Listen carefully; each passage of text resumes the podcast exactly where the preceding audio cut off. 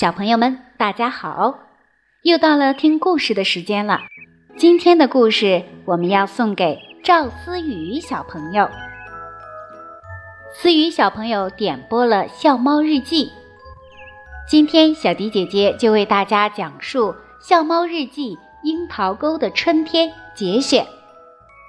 接下来的时间，我们一起来听听今天的故事吧。有一天。冬眠的动物都醒来了。冬眠的动物都醒来了。有一天天气，早春的倒春寒终于过去了。今天是二十四节气里的惊蛰，风轻云淡，春光无限。这是寒潮过后的第一个好天气。小可怜走了。把他妈妈虎皮猫的魂儿也带走了。虎皮猫终日神情恍惚，不是在山洞里流泪，就是在小可怜的新坟边发呆。爸爸，我们怎么才能让妈妈高兴起来呢？胖头、二丫和三宝都是懂事的孩子，在小可怜离开的这些日子里。他们小心翼翼的不让妈妈生气，就连淘气的三宝也把自己管得好好的。我几乎也被这巨大的悲痛击垮，但在虎皮猫和孩子们的心目中，我是丈夫，是父亲，所以我在他们面前是顶天立地的。只有面对老老鼠的时候，我才脆弱的一览无余。你说，我该怎么办？我和老老鼠倾诉道：“我怎么才能帮虎皮猫走出悲伤？”唉，我对你深表同情，不过我现在也无能为力。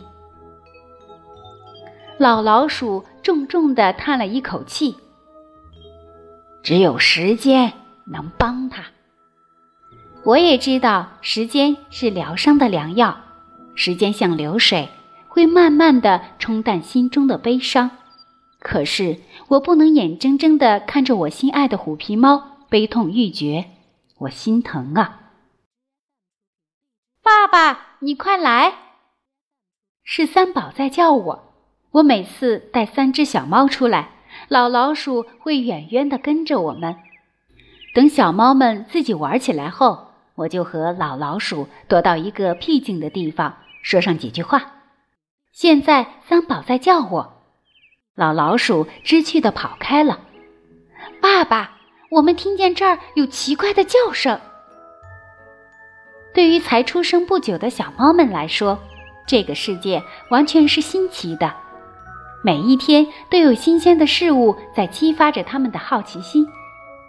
我跟着三宝来到湖边一个杂草丛生的地方，胖头和二丫正趴在地上竖起耳朵，仔细倾听着什么。隐隐约约的，我听见了呱呱的叫声。我告诉小猫们，这是青蛙的叫声。三宝遇事总爱问个为什么，为什么我们以前没听见过青蛙叫？整个冬天，青蛙都在睡觉。今天是个特殊的日子，是二十四节气里的惊蛰，所有冬眠的动物都会在今天醒来。在冬天，我们猫每天都会醒来，所以我们不是冬眠动物。青蛙在冬天老是睡觉，只有等到惊蛰这一天，它们才会醒来。所以，青蛙是冬眠动物。我说的对吗，爸爸？这就是三宝，思维极其活跃，接受新知识快，还能举一反三，我必须夸夸他。三宝真会动脑筋。循着青蛙的叫声，我带着小猫们找到了一个小小的洞口，呱呱的叫声就是从这里发出来的。我向洞里的青蛙送去春天第一声问候：“嗨。”春天好，春天好。一只大青蛙从洞里跳了出来，跳到我的跟前。冬眠之前，我见过你，你是一只会笑的猫，但我没见过这几只小猫。我告诉大青蛙，这几只小猫都是我的孩子，它们是在冬天出生的。难怪我没见过，它们出生时我在做梦呢。大青蛙两条腿离地，像人那样伸了一个懒腰。每年在惊蛰这一天，我们青蛙都会有一个聚会，我得赶紧去了。大青蛙蹦蹦跳跳的赴约会去了。三宝又有问题要问我：“爸爸，除了青蛙，还有什么东西要冬眠？”还有乌龟。一说起乌龟，我就有一种神秘的预感，我必须马上回到山洞里。我带着三只小猫回到山洞，虎皮猫不在洞里。我到外面向山洞上方一望，发现虎皮猫果然在小可怜的坟边。爸爸，爸爸！小猫们又叫我了。这里怎么会有一块大石头？我看见三只小猫都爬上了那块大石头，我敢肯定，这块大石头是刚才我带着小猫们离开山洞后才出现在这里的。山洞里的光线很暗，我刚走进那块大石头，就听见一个低沉而熟悉的声音：“小猫，久违了。”小猫们惊奇不已：“爸爸，大石头怎么会说话？”这是活了一百万年的乌龟爷爷，我对小猫们说。我问万年龟：“大师，这么长时间没见到您，您去哪儿了？”万年龟在我们心目中是有大智慧的哲人，我一直尊称他为大师。我哪都没去，整个冬天我就没离开过翡翠公园。三宝说：“爸爸，你忘了，乌龟爷爷也是要冬眠的动物，他一定也是在惊蛰这一天醒来的。”这么说，万年龟刚醒来就来找我了。小猫，这个冬天你过得好吗？唉，一言难尽。这个冬天发生了好多事，我决定先说喜事。大师，我做爸爸了，在您面前的这几只小猫，就是我和虎皮猫的孩子。恭喜恭喜！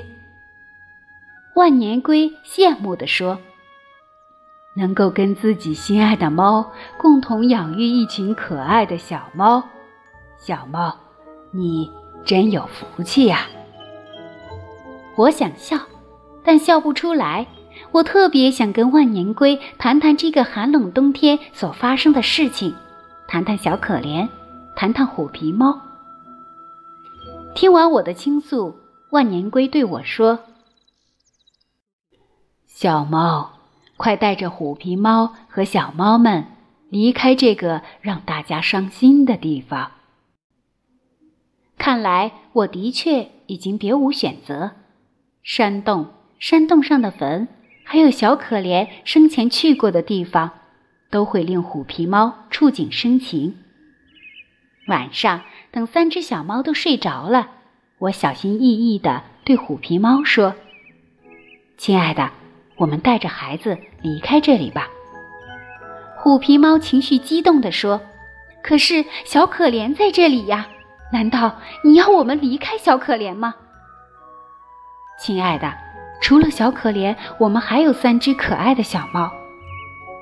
我千方百计的想让虎皮猫将注意力从小可怜身上转移到我们另外三个孩子身上。旅行有利于孩子们的成长，大自然是最好的课堂。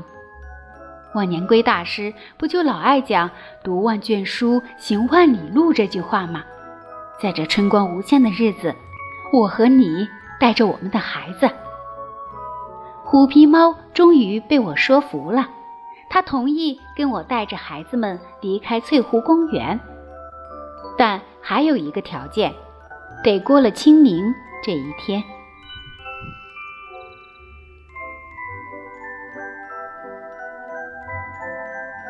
思雨小朋友，这就是小迪姐姐今天送给你的《笑猫日记》的节选，希望你能够喜欢。虽然这个故事有一些感伤，但是通过这个故事，我们也知道，春天来了，万物苏醒，生活往前还会更美好。